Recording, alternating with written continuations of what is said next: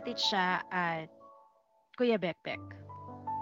Ako si Arnold, single, 32 years old at isang OFW. Hindi ko nababanggitin kung saang bansa. Sa totoo lang, medyo komplikado ang love life ko. Hindi tama na nagmamahal ako sa babaeng may asawa na. Hindi ko naman alam kung pareho kami ng nararamdaman.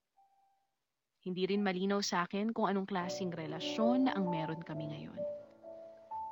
Pangit man pakinggan pero parang ang relasyon namin ay nangyayari lang kapag nasa loob kami ng kwarto at parehas kaming nasa kama. Mga dalawa hanggang apat na beses lang kami kung magkita sa isang buwan. Eight months na na ganito ang setup naming dalawa.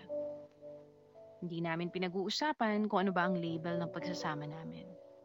Friends ba kami? Friends with benefits? MU? Hindi ko alam. Ramdam ko naman na nag-aalala at espesyal ako sa kanya pero dahil nga meron siyang pamilya, hanggang ganito na lang siguro kami. Alam ko lahat ng dapat gawin. Dapat kong pigilan to.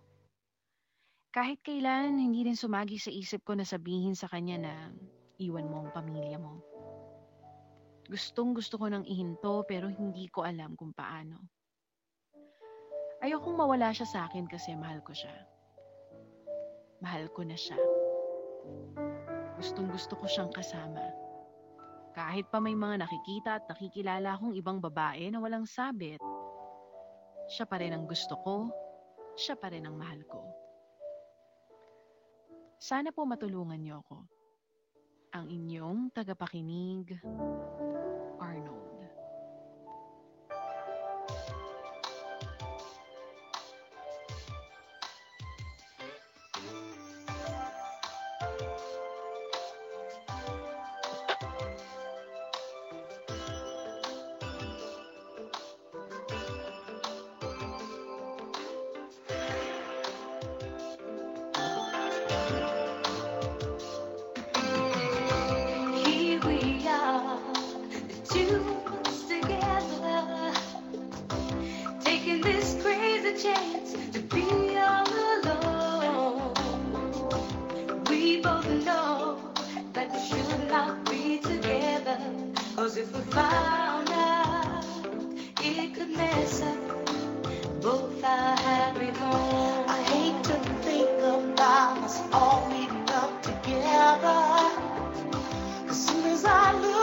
You, it will show on my face.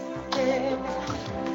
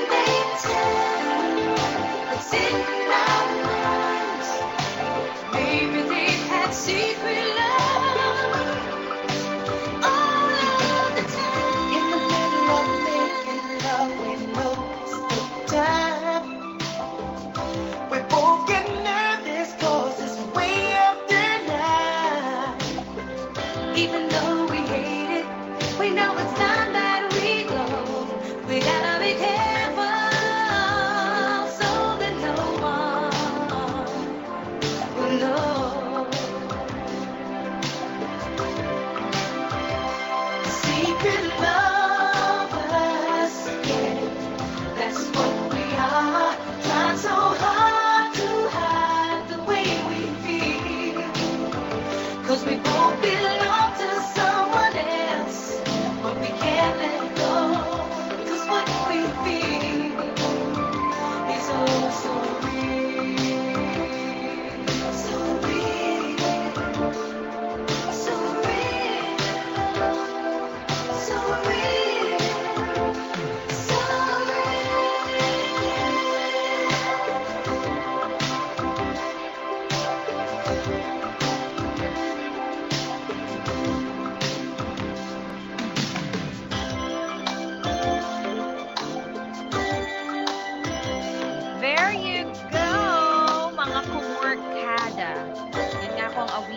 Atlantic Star na Secret Lover. Sabi ni Jelaine 22, ano daw to?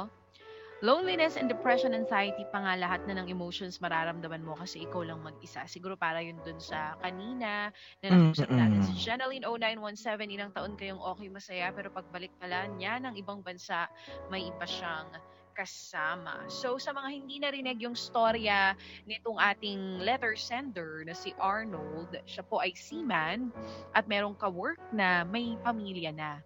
Pero may something sila dahil magkasama sila doon sa barko. Pero wala silang kahit anong label. Mm-mm. Hindi nga niya alam kung ano silang dalawa eh. May feelings na siya dun sa girl, alam niyang mali, pero hindi niya magawang matigil. So ang tanong, ano nga ba daw dapat ang gawin niya? Alam naman daw niya kung anong gagawin, pero hindi niya kayang iwan dahil mahal niya na si girl lalo. Sabi ni Camion, Arnold, tama na, baka matulfo ka pa. Oo nga. Si Rudy Mm-mm. Baldwin, Usong-uso pa naman no? ngayon. Ha? Hindi ko natapos yung Sino? pagkakapatulfo kay Rudy Baldwin. Alam mo, may kasalanan naman kasi dyan, ano, hapyawan lang natin ng very light, yung mga taong nakikinig. Kasi syempre, may kalayaan naman si Rudy. nagpapaniwala din. May kalayaan si Rudy na pwede niyang sabihin na ng lahat. Pero tayo naman, suriin din naman natin kung dapat natin pakinggan or hindi. Kaya nasa sa inyo ang judgment na yan. Hindi kami para magsabi kung anong dapat nyong isipin. Matatanda na tayo. Yes, dahil buhay nyo yan. Hmm. Ganun. Oh, but anyway, Tito Beck, ano masasabi mo sa buhay ni Arnold? Nang hihingi siya ng komento sa atin. Well,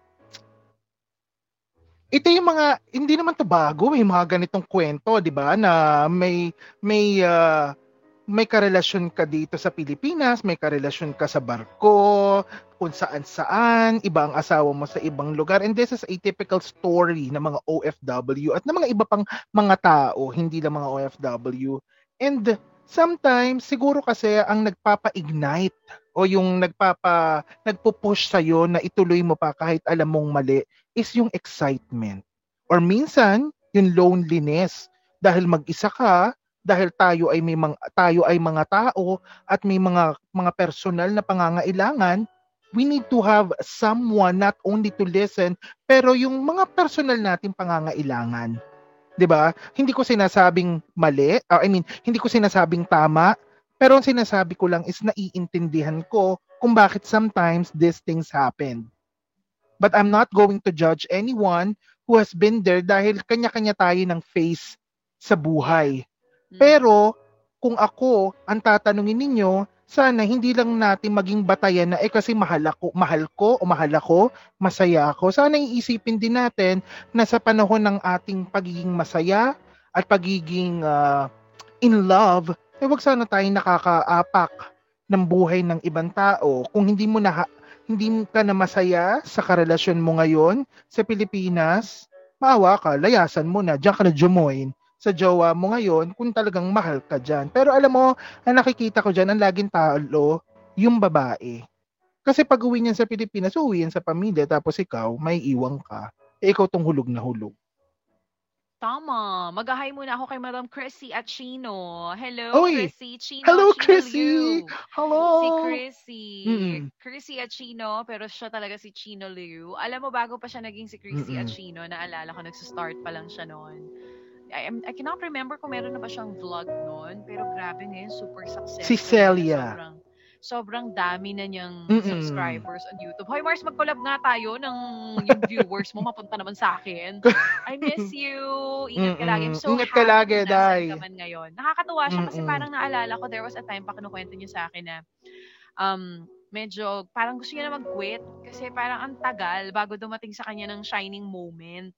Oo. Pero 'di ba, ngayon anong tawag dito? Tignan mo naman Mars kung nasan ka na. Inaantay ko na Correct. yung ano mo, house tour vlog mo. Sigurado ko ikaw yung susunod sa Mm-mm. mga vloggers na may bahay na rin. Kaya hinahabol ka ng BIR. Yung mga vloggers kaya hinahabol ng BIR, nakiki VIR. Nakikita, gaganda ng buhay yung daming pera nito ni Chrissy Achino. O pa shoutout daw Oo. sa Team Payaman. Oo, Speaking alam of mo, Team Payaman, Mm-mm. number one si Kong TV sa number one content creator dito sa Pilipinas. talaga ba? O, ba shout out kay Kong TV. Alam ano, mo, yung tawa asawa ako dyan kay TV, tsaka kay uh, Via, kay V? Si V. Si V. Oo. Oo, oo, oo. Hello, guys. Thank you for Hello sa Team listening. Payaman. Sana eh Medyo malalim. makapunta naman kami sa inyo. May podcast din yan Ay, eh. Uy, may pinapagawang bahay yan sila. Yung Team Payaman, nakakaloka. Meron silang parang playhouse, hindi basta bahay. Tambayan, ganun. May, may Ganon, baka naman gusto nyo kami may i-invite court. kapal ang mukha. Nakakaloka. But anyway, Mm-mm. welcome dito sa Kumu Show namin, Miss uh, Madam Chrissy Achino. Chrissy Achino. Grabe, sobrang naalala ko tuloy yung mga conversations namin. Nasa MOR booth pa kami noon. Sabi ko sa'yo, Mm-mm. Mars eh. Sabi ko sa'yo, Mars, magpursige ka lang. Patience is the key lang talaga. Tignan mo, ang dami mo ng pera. Bilyonarya ka na, Mars. Wow! Marami ng pera si Chrissy Achino. Yes! Pag naalala ko, those were the days, di ba? Na dumadaan siya sa booth, Beck. Tapos, Mm-mm. ah, nagchichikahan lang kami. So, eh, sobrang daldal din niya. Mm-mm. Oo, invite nyo kami sa house blessing. But Oo. anyway, eto na, balikan natin itong kwento nitong si Oo. Ni Arnold. Arnold. O, di ba nga naman talaga, ah, may pandemya na Tito Bekbek, pero yung mga kakatihan ng ibang tao, talagang ayaw din naman talaga magpaawat. Etong katetrapak nitong si Arnold at ang ka-MU niya na hindi natin alam Mm-mm. kung ano ba ang tawag sa kanilang dalawa. Pero, 'di ba, sabi niya na dito din sa sulat niya, siya na rin ang nagsabi, hindi niya alam kung anong tawag sa kanilang dalawa. Pero again, hindi na bago yung mga ganitong klase ng Mm-mm. eksena. 'Di ba? Ang dami na nating mga ganitong pelikula na napanood, ang dami na nating mga kwento na narinig na ganitong eksena. Sinasabi natin na yung mga ganitong klase ng eksena, eh, ang dami na nating mga narinig na ganitong klase ng kwento. And I'm sure meron tayong mga kakilala na pumapasok sa ganitong klase ng mga eksena na alam naman natin na walang patutunguhan, pero pinupush pa rin nila, nagsistay pa rin sila, pumapasok pa rin sila sa mga ganyang eksena. So, para sa akin, Arnold, at sa mga pumapasok sa mga ganitong klase ng eksena, I mean, what do you expect? 'Di ba Naiiwan niya yung asawa niya at pamilya niya para sa'yo. Alam niyo ba, nag-research pa ako. Dito, Bekbek, alam mo ba? Mm. According to research by Eric Anderson, Taray. isa siyang mm. professor. Isa siyang professor sa Winchester University, United Kingdom. Ay, ready ka, Mars. women, yes, ready ako, Mars. Makinig kayo maigi. Ang mga dahilan kung bakit ang mga babae ay nagloloko. Married women look for affairs to replace the lack of romance in their marriages. He gave a Mhm. survey to 100 heterosexual married women.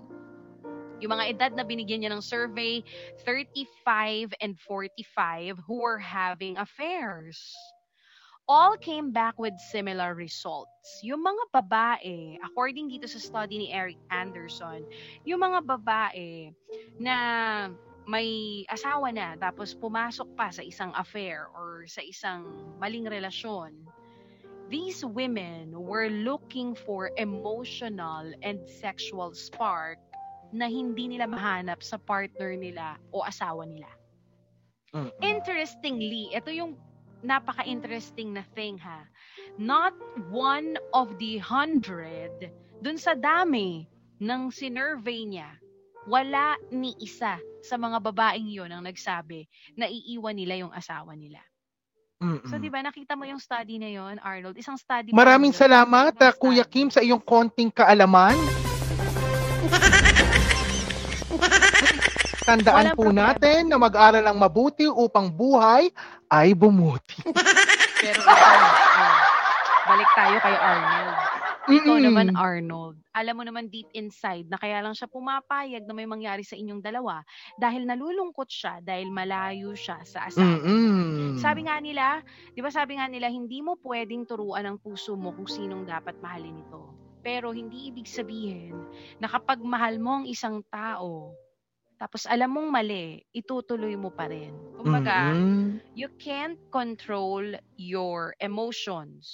Alam naman nating lahat yan. You can't control your, your emotions, but you can control your actions. Mm-mm. So, eto mga ganitong klase ng feelings towards a married woman, it doesn't mean that you must act on them. So, pwedeng nagkagusto ka sa isang tao, pero alam mong mali yun dahil may asawa na siya. Yung feelings mo na yon towards that person, hindi naman mali yun kasi emotion yun. Pero pag, Mm-mm. pag inaktuhan mo na siya, pag ginawa mo na yung action ng pakikiapid, yun na yung mali. So, you must not act on them. Mm-mm. Kahit gaano kahirap marinig itong bagay na ito, Arnold, ano, the reality is that the love you need cannot be obtained from someone who is committed to another person. So sa Tagalog, 'di ba masakit mang pakinggan yung feelings mo na yan dito sa babaeng ito. Hindi yan Mm-mm. babalik sa Tsaka Kasi parehas kayong may asawa. Committed siya. Committed siya doon. Hindi parehas. Si ang may asawa lang yung babae. Si Arnold Ay, yung babae lang ba? single. O, ikaw ang kawawa dyan. Sa kwento ah. Gigigil Sorry, ako guys, ako ng audio. Sinabi niya. Ako si Arnold, Mm. OFW, single. Naku, kaya pala napamessage si Tito Bek. Prinsipuhi na natawa daw sa atin dahil ang internet mo. O, Prinsipo, Uwi, nandiyan ka, tapos hindi ka nagbibigay ng Malacanang. Bagsakan mo Mm. kami. Yes. So, ang yun aming lang. good yun lang ang friend. masasabi ko dyan na yung mga bagay na alam naman nating walang patutunguhan, huwag nating sayangin ng oras natin. Mm-mm. And uh, yung mga kwento na ganito, let's say for example, typical yan sa mga OFW. Now here, yung mga nandito sa Pilipinas, 'di ba gaya ng nga nasabi mo, naghahanap ng affection ng isang tao sa isang bagay na hindi naman niya nakukuha sa let's say for example, yung asawa mo nandito, kaya tayo may responsibilidad tayo to always make ourselves interesting sa ating mga partner. Hindi porket nag-asawa ka na eh, gumigising ka na amoy daing ka, hindi ka na nag-aayos, yung hininga mo ay talagang uh, daig pa ang Delta variant dahil sobrang lakas ng arrive. Dapat you invent yourself and you always make yourself interesting. Para nakikita ng, para, alam mo yan, para yung tao laging excited na makita ka. You always make your yourself uh, improving every day. Na let's say yung, mga, yung asawa mo, ang ganda-ganda ng mga nakakasalamuha every day. Then pag uwi, ang ikukwento mo lang, natalsikan ako ng ano, ng mantika. Ang init pala ng mantika kapag tumalsik may sa'yo. nagsasabi dito, pero minsan mas okay din sumugal. Oh, yeah, Wala oo. Iba-iba kasi ng- tayo eh. Ito ah, ito, ito yon Hindi lahat ng relationships na nagsimula ng mali, eh hindi na pwedeng itama. Mm-mm. Pero kasi, para sa akin, kung kaya naman natin na wag tayong mga apak ng tao, dun tayo. Kumbaga, kaysa bago mo piliin maging masaya, kasi syempre pag may love life, masaya yan. Bago mo Mm-mm. hayaan yung sarili mo na maging masaya, bago ka pumasok sa bagay na yan, just make sure wala kang aapakang tao, wala kang aapakang feelings. Kasi mas masarap pa rin yung relationship na masaya kayong dalawa pero wala kayong nasasaktan. Mm-mm. Sumugal ka kung alam mong mananalo ka. At huwag mong pasukin ang isang bagay na alam mong hindi mo naman kayang lusutan at kung alam mo naman na magiging komplikado kahit na nararamdaman mo, eh may utak ka, gamitin po natin ito. Sabi nga ni Madam Sinaita Seva. Sabi ni Ate Nessel, hirap maging masaya habang may sinasaktan ka. Totoo yun. Mm-mm. I don't know sa iba, baka iba yung iba walang konsensya, pero sobrang hirap maging maligaya knowing there's someone crying because of this relationship. Mahirap yun pagka ganun. And babalik din yun sa inyo. Babalik yun sa Mm-mm. inyo. May karma. Tama si Cam yun. May karma po. Babalik yan sa inyo.